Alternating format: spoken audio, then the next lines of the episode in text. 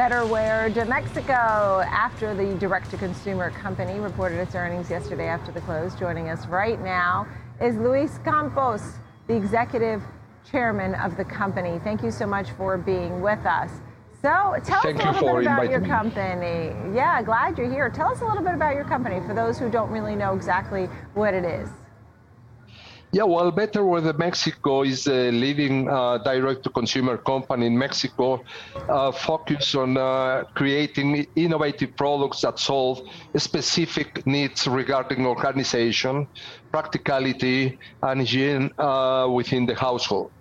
And uh, our wide product portfolio includes home organization, kitchen, laundry, and cleaning, as well as other categories that include products and solutions for every corner in the household. Uh, Betterware has a differentiated two-tier network of uh, distributors and associates that sell products uh, through uh, 12, cat- uh, 12 catalogs per year. Uh, all products are designed under the Betterware brand name through different sources of product innovation. Our state-of-the-art infrastructure allows us to deliver products safely and in a, a timely manner to every part of Mexico. Uh, and this is backed by the strategic location of our national distribution center. Uh, what I would say is that we have an uh, asset-light business model, and our business is guided by three strategic pillars: product innovation, technology, and business intelligence.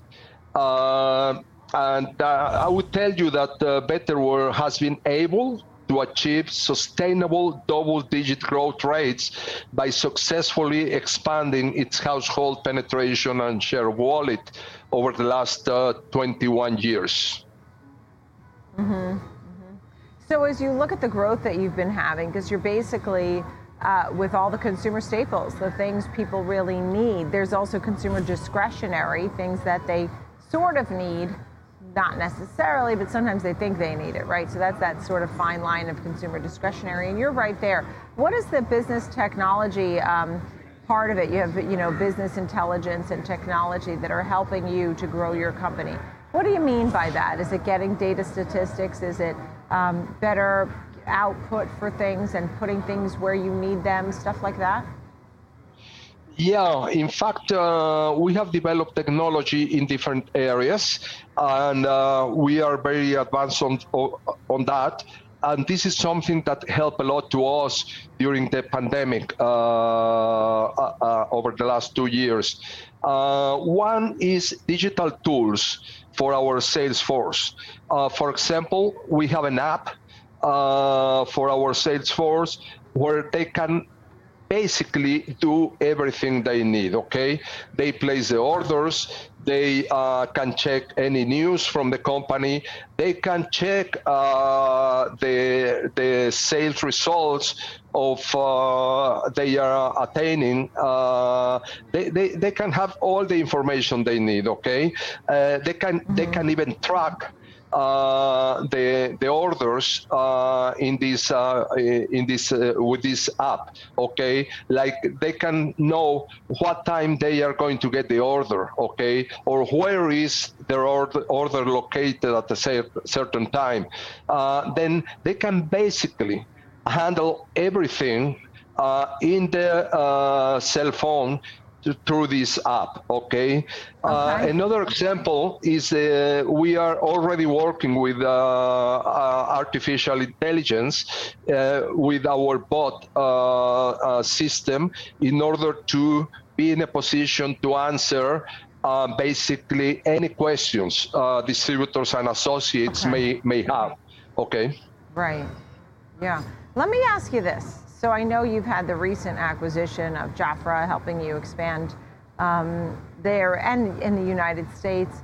If you were talking to one of your counterparts, like the head of Procter & Gamble or the head of Unilever, I mean, this, these are the people that understand some of the headwinds that you're facing as a company, whether it's supply chain, whether it's um, currency, whether it's labor or even um, organized crime, where they're going in and stealing everything right off the shelves. I mean, it's a big problem here in New York City for sure. Tell me what you would say to, if you had a meeting of the minds with those types of people. What would you ask them, or what would you talk to them about? Uh, talking about Jafra. Well, no, talking if you were talking to other CEOs of consumer Ah. companies. Uh-huh.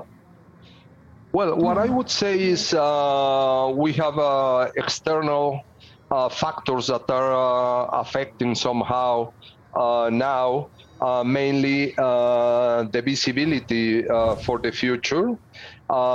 We have external factors worldwide, and we have external factors locally in Mexico. And what I would say is that uh, number one, we are adjusting our commercial strategies uh, in order to face these uh, external, external factors, recognizing Right. they exist and the consumers uh, are, are there, okay? yeah. And, uh, so you're wor- and you have the demand. Good. We'll leave it there. I mean, you're working on battling some Yeah. of those things that I'm sure are transitory, um, at least to a certain extent. Luis Campos, congratulations. Wonderful to see you. We thank you for being on. Executive Chairman of Betterware. Thank you Thank you. so much.